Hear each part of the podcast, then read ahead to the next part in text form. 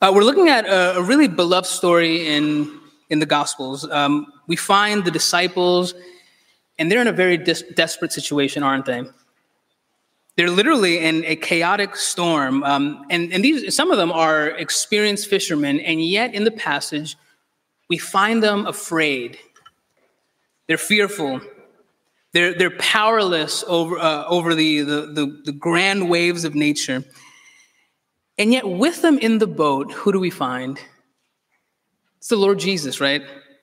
Mark's gospel in chapter 1, verse 1 calls the Lord Jesus, he, he's, he's the Christ, the Son of God. And in this passage, we see the Lord of creation rise up and speak to the storm and still this great storm, all with the power of his voice. It's a very simple and straightforward story.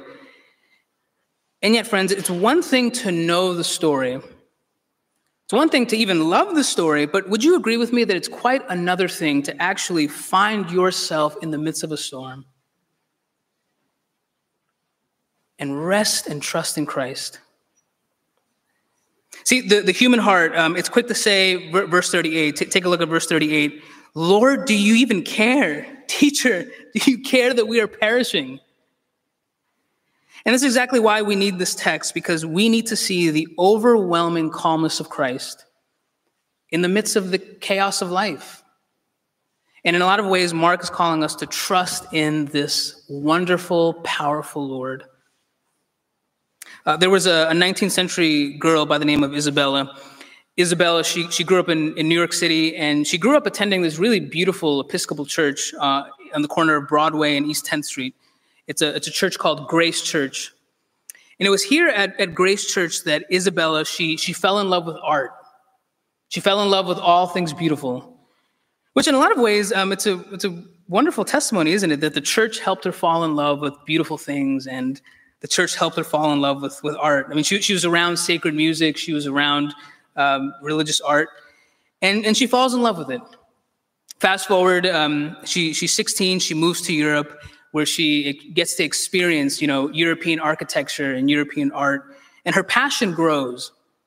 She eventually she moves back to the states and she marries a guy by the name of John Gardner, who also happens to be a, a man who loves art. And he happens to be a member of a family in Massachusetts that is one of the wealthiest families in Massachusetts. They get married, uh, they move to Boston, and they eventually start traveling the world collecting art. And I guess when you're a rich art collector, um, you run into the problem that you fill your home with all this art and you don't know what to do with it. And so, I, again, when you're rich, I mean, I guess the only option is to open up a museum. That's exactly what they did. Um, they opened up the Isabella Stewart Gardner Museum in Boston, and you can still go there to this day. But here's a story that I, want I really want to tell you. Um, in September of 1898, Isabella, she adds to her collection. She pulls out her 19th century purse. She writes this check for $6,000, which is a lot of money back then. And she becomes the owner of Rembrandt's 1633 painting, Christ in the Storm on the Sea of Galilee. You've probably seen it. It's this beautiful oil painting that really captures the chaos in our story. You'll notice in verse 37, Mark tells us a, great windstorm arose and the waves were breaking into the boat. Matthew, Matthew's account in Matthew 8 says that uh, they were getting swamped by the water. Luke's account in Luke chapter 8 says that the boat was filling. And, and Rembrandt, he does such a good job at capturing all the, the chaos. I mean, if you've seen the painting, that even, even the clouds are engulfing them. It's madness, right? This is, this is chaos. And tucked away in the right hand corner of, of Rembrandt's painting, and in a lot of ways, tucked away in verse 38, who do we find there? Jesus sleeping on a cushion. The, the overwhelming calmness of Christ in the midst of chaos. And right in the middle of Rembrandt's painting is this, you'll see this strange figure. So there's a man wearing a hat and he's holding onto a robe and he's staring right at you. And the art historians, they, they tell us that this is a, actually a self portrait of Rembrandt. He paints himself into the painting. And I wonder if Isabella saw that when she bought the painting. Because two months after she bought that painting, she, she bought it in September, and two months after she bought it, she didn't just own the painting, but she found herself in the midst of the storm. She found herself in the painting. Her husband dies. She's not just the owner of this beautiful painting, but she's actually in the storm. Friends, it's one thing to know the, the story that all of us know, and it's quite another thing to actually find yourself in the storm, trusting the overwhelming power of Christ, the overwhelming calmness of Christ in your chaos. And friends, that's what Mark wants for you and, and me. He wants us to trust Christ, to trust the overwhelming calmness of Christ in the midst of a chaos. And so here's what Mark does. He gives us three, three, you might say he gives us three paintings. He, he, he gives us the real boat, the real Christ, the real storm. Those are the three things we're going to see this morning the, the real boat, the real Christ, the real storm. So, Mark, he, he wants us to see that the disciples, they're in a real boat. And, and the way that he does this is he, he gives us these tiny little details that Matthew's gospel doesn't give us, that Luke's gospel doesn't give us. He, he, Mark gives us these details because he wants you to see they're in a real boat. So let's look at the text. You, you'll notice in verse 35, he, he gives the detail of the time. He says, On that day, in the evening, they're in a real boat okay, you know, what, what was happening during, you know, the rest of the day? Well, it's all chapter four, isn't it? If you read all of chapter four, then, then you know Jesus, he's been teaching kingdom parables. Throughout the whole day, all of chapter four, he's teaching kingdom parables, and now it's the evening, and they're in a real boat. He gives us the detail of the time. And, and then in verse 36, you'll notice that Mark gives us kind of a, a random detail, doesn't he? He says, and other boats were there. this is such a random detail. Like, why tell us that? Well, in a lot of ways, it's because this is a, a personal eyewitness story. Scholars say that, you know, Mark wrote his gospel probably with, with Peter by his side. You know, Peter was in his ear, and oh boy, Peter didn't forget this day. Right? There, you know, you can imagine Peter saying, you know, there were other boats there just like our real boat. And then in verse 36, um, he doesn't just give a random comment, he gives kind of a strange comment in verse 36. T- take a look. He says, Leaving the crowd in verse 36, they took Jesus with them in the real boat, just as he was. Just as he was. Ch- chapter 4, it began with Jesus teaching a, a very large crowd. The, the large crowd comes and they flock to Jesus. It's by the sea. And if you've read Mark's gospel, then you know the similar, something similar happens in Mark chapter 3. Um, J- Jesus, he was teaching by the sea, and th- this wave of people, th- this surge of people come to Jesus. He, he's teaching by the sea, and this wave comes to him, and they almost crush him. And so in chapter 4, verse 1, there's a large crowd. And from morning to evening, Jesus Christ, he's teaching from a real boat. And now they leave, and he's still in the real boat. Listen, Mark wants you and I to see this is a real boat. And you're probably thinking, okay, so what? What's the point? And here it is. Mark's gospel, it's, it's fast paced, and it's straightforward. If you've read Mark's gospel, you know that one of his favorite words to use is immediately, immediately, immediately. Jesus is constantly on the move in, in Mark's gospel. But you'll notice that here in this passage, Mark slows down. And he wants you to see that the disciples of Christ, they're in a real boat. That real boat, it's about to go into the storm. And, and you might ask the question, why? And here's why. Because Mark wants you and I to see that really following Christ, r- real discipleship, genuine discipleship, you know what it comes with? It comes with real boats that oftentimes go into, into the storms of life. That truly following Jesus, listen, does not exempt you from the real boats. It does not give you a pass on the real boats that oftentimes go into chaotic seasons. But Mark is saying, followers of Christ, verse 37, a great windstorm arose and the waves were breaking into the real boat. Can you imagine what the disciples are thinking as they're in the real boat and as they're in the midst of the storm? I mean, you know, Jesus, we left our fishing nets to follow you. We left the tax booth to follow you. I mean, we, we've been sitting at your feet. I mean, the religious leaders, they want to kill you. Your own family in chapter three, they think you're crazy. But we're your disciples. We're sitting at your feet. So why the real boat? Why are we in the storm? And I wonder if, you, have ever found yourself asking that and thinking that, Jesus, I've been following you. Jesus, I, I, confess you in, in such a secular age when everyone is denying you, when people don't believe you, when people reject you. I confess you. Jesus, I, am I'm, I'm following you. Everyone else seems to be apathetic, but my discipleship, it's genuine, it's real. And so why the chaos? Why the real boat? Why the storm?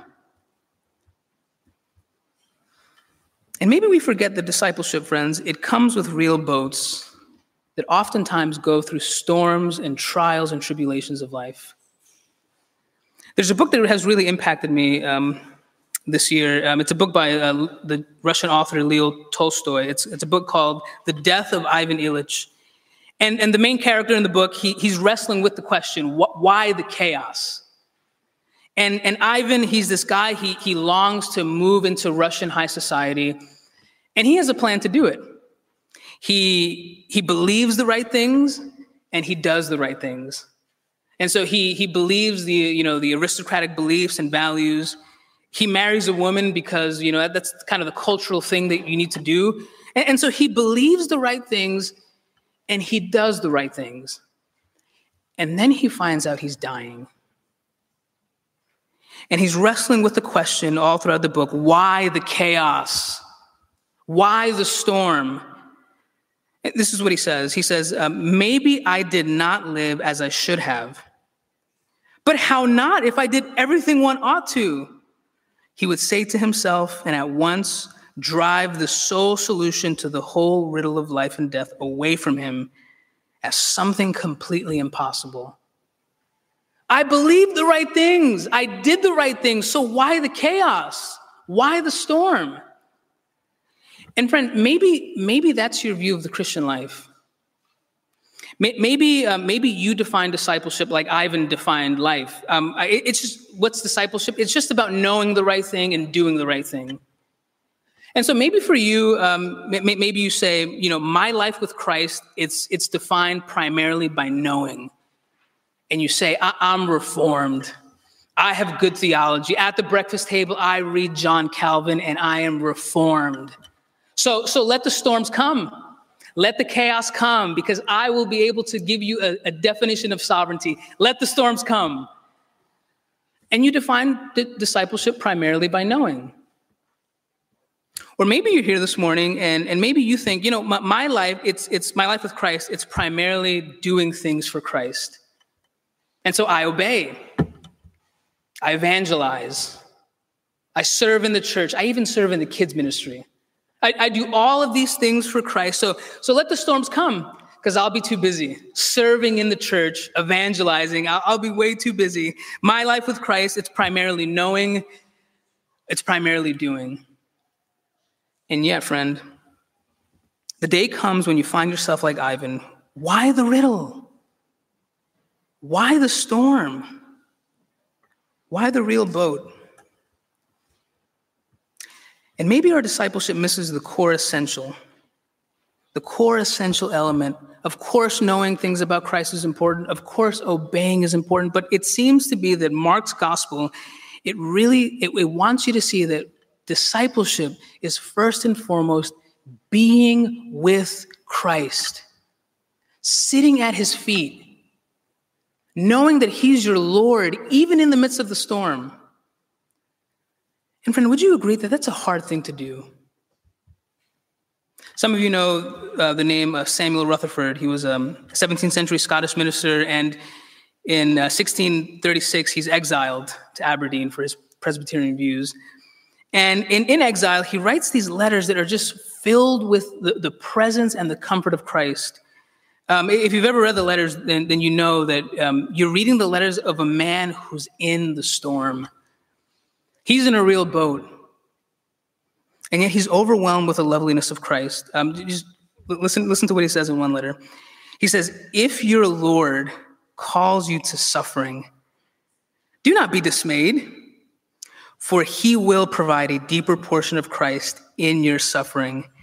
And then and this is this is the line that's great. He says, the softest pillow will be placed under your head, though you must set your bare feet among thorns. You're standing, your bare feet are standing among thorns, and yet Christ is your pillow. Friend, how do you get there? How, how, do you get to a place where you're standing, your bare feet, you're standing on thorns, and you can say, Christ is my portion, Christ is my pillow? Christ is my all. I'm in the real boat, but Christ is my pillow. How do you get there? Well, when you're in the real boat, you need to look to the real Christ.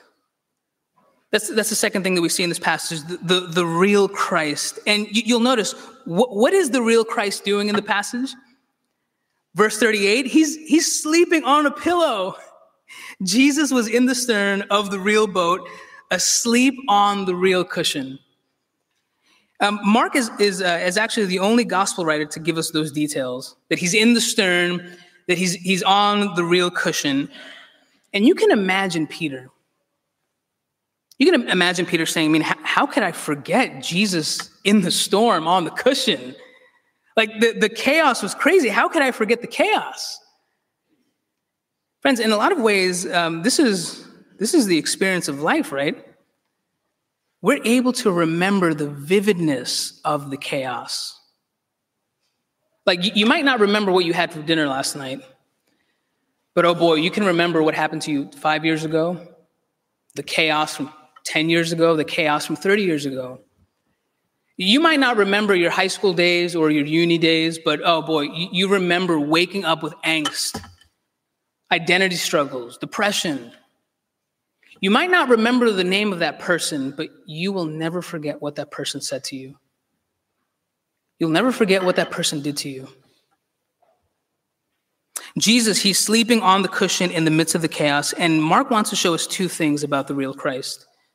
The real Christ, number one, he's a real human. And secondly, the real Christ is, is really God. So, Mark's gospel, it confronts us with one of the most important questions that anyone can, can think about or anyone can wrestle with. See, if, if you're here this morning and you're not a Christian, you need to wrestle with this question. And it's the question of who is Jesus? And Mark is saying, well, let me tell you who he is. He's a real human. Verse 38 Jesus, he's, he's taking a nap. He's sleeping, right? You know, some of you might be big nappers. Um, you love your Sunday naps.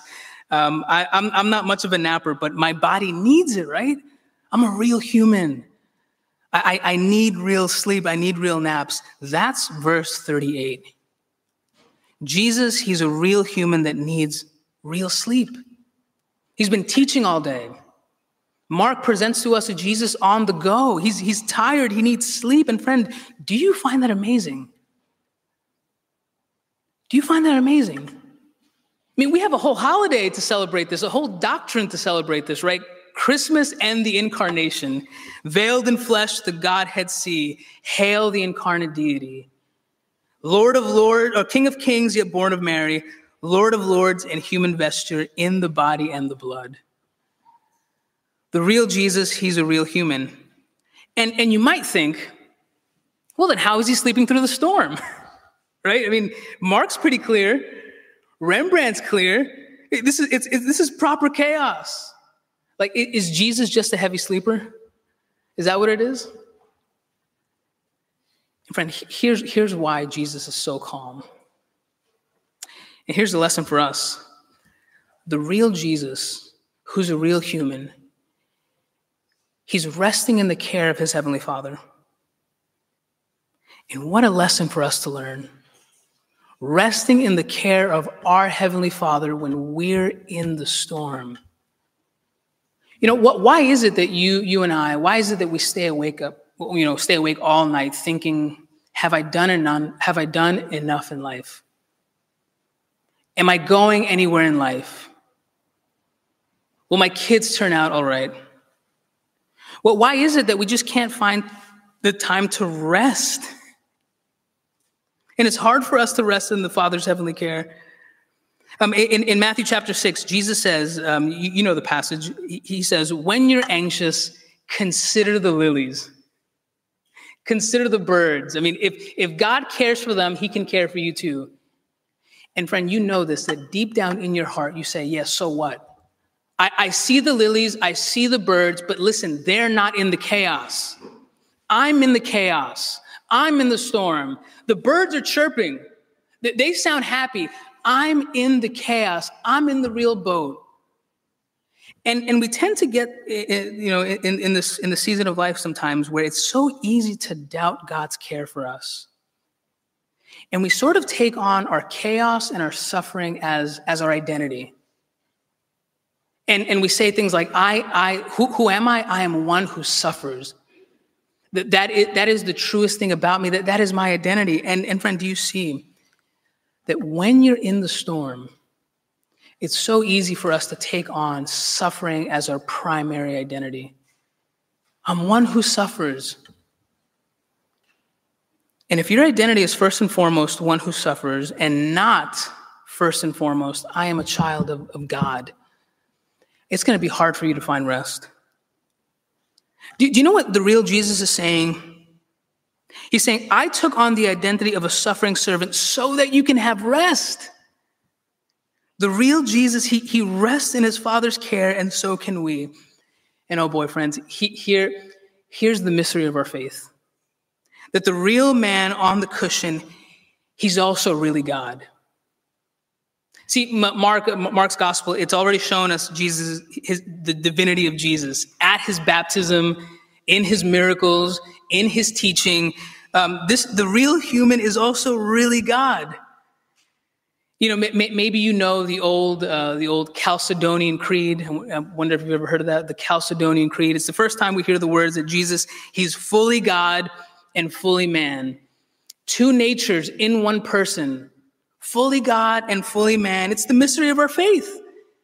And, and you'll notice that in the passage, the creed is on display. Verse 38, the, the disciples, they're afraid.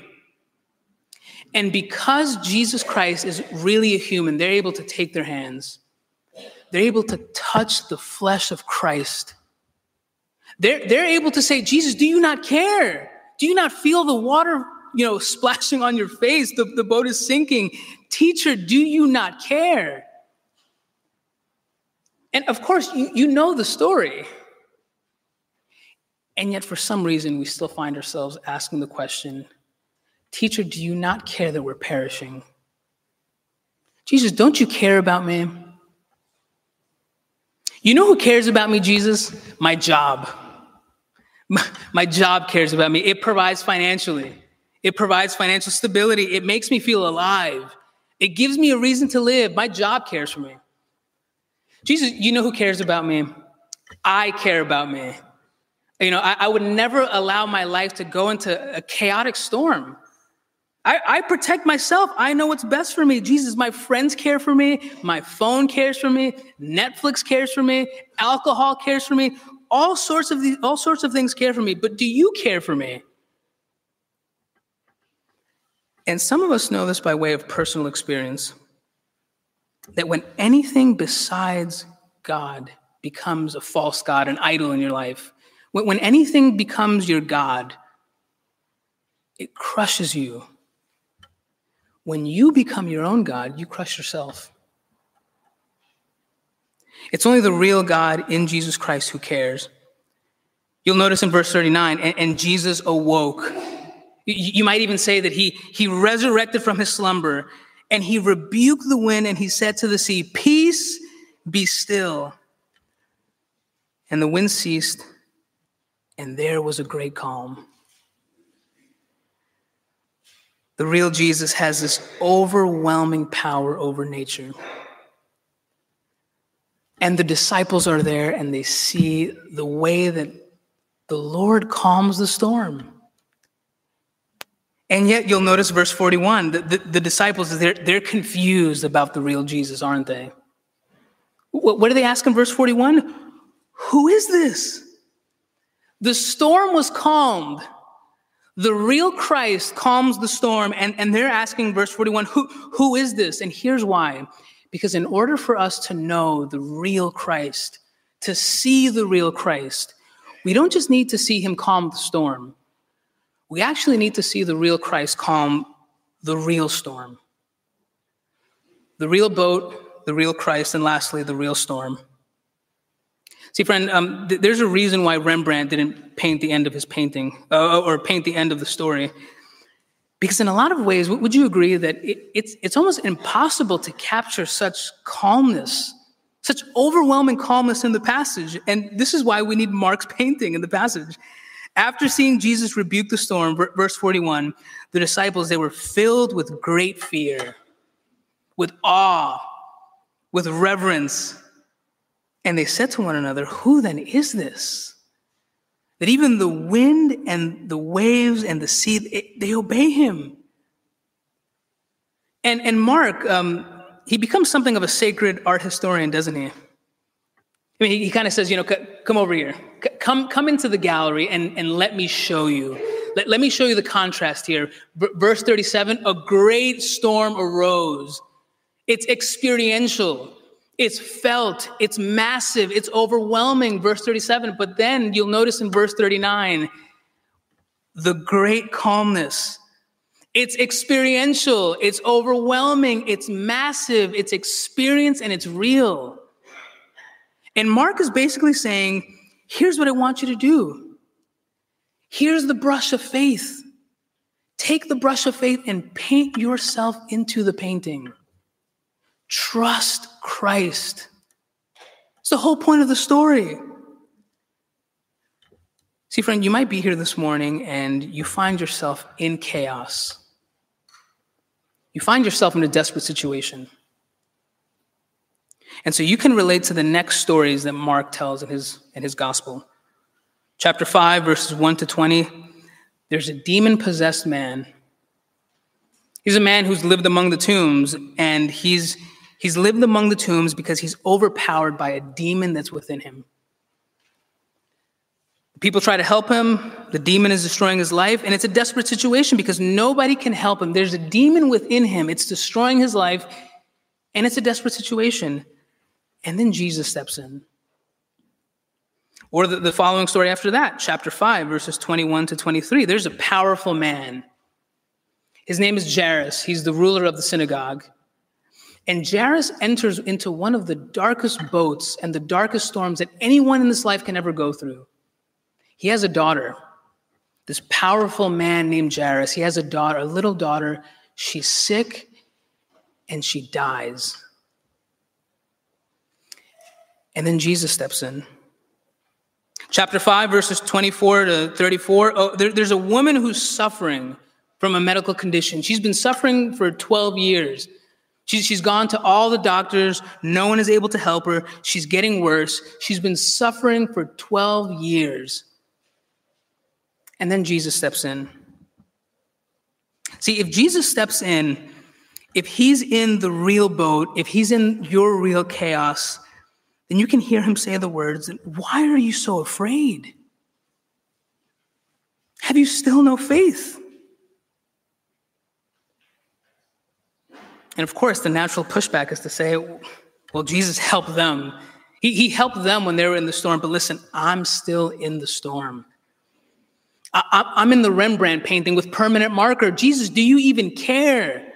I'm in the storm. Do you care? And friend, the way that you can trust the real Christ, the way that you know the real Christ cares about you, is by looking at his real storm. See, the, the disciples in this passage, they see Jesus calm the storm. It was a real storm. But they still say the question who is this? Who is this? That is the big question all throughout the Gospel of Mark. The religious leaders don't get him. His own family doesn't get him. His disciples don't get him. Who, who is Jesus? Listen, It's not until chapter 15, verse 39, that there's someone who gets it. It's the most ironic person. It's the centurion when Jesus Christ is hanging on the cross. Chapter 15 of Mark, verse 39, the centurion says, Truly, this man is the Son of God. Friend, it's only, it, it's the cross, the real storm, where the disciples and where you and I come to understand who is this Christ? We, we come to understand his overwhelming power, his overwhelming, his overpowering greatness. We, we come to see the peace that he can give you. See, you, you might put it like this um, the real Jesus, he paints himself into the real storm of the cross. And do you know what Jesus does in the real storm? He exchanges the pillow from Mark chapter 4, where the, the pillow where his head is laying, the cushion, and that becomes a crown of thorns. You know what he does? He, he, he exchanges the waves from Mark chapter 4, the, the waves that are crushing and, and filling up the boat, and he exchanges the water and the waves for the wrath of God that crushes him on the cross. He exchanges the sleep, the slumber of Mark chapter 4, and on the cross, he actually dies. And he does that, friend. He goes through the storm so that you and I can know that we have a God who cares. That we have a Lord who cares and loves us so much that he was crushed to give you life. That he lost his calmness to give you peace. And Mark, the gospel writer, is saying, Look to Christ. Look at his loveliness. Look at his power. Look at his greatness. Look at his love for you. Trust in him. Trust in him. Friend, here, here's why we can trust the power and the loveliness of Christ. Um, when Jesus at the cross, when he died and he resurrected, he went to his disciples. And if you remember the story in, in the Gospels, um, the, the disciples after the cross, they're afraid. They're hiding out. They're in a room. You, you, you might even say they're in a real boat. And yet, Jesus Christ, he goes to them. And I've always found it interesting that Jesus doesn't lose the scars. He goes to these confused disciples and he, he keeps the scars and he shows them the scars because he wants them to know that, listen, after death, there is resurrection. After the storm, there is great peace. And Jesus Christ, he speaks to you and me today, and he says, Don't be afraid.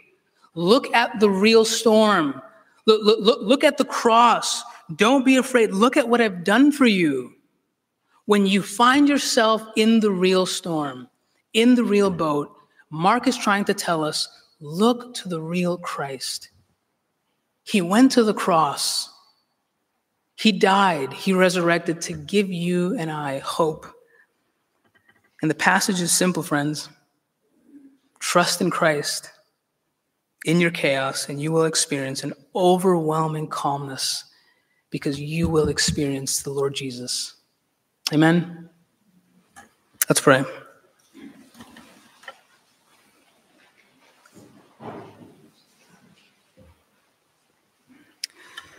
Our Heavenly Father, we know that um, life is hard and it comes with many storms. There are many people in this room, Lord, that are probably going through really dark storms. And so we pray that your Spirit would help us all experience Christ and know that you are the God who became a man of sorrows. You are the Lord who was born to die. You are the Lord that went to the cross to resurrect and to give us hope of the resurrection. And so we pray, Lord, that the Spirit of the living God would press that truth upon our minds and our hearts, and we would indeed be confronted with the overwhelming calmness of Christ. In whose name we pray. Amen.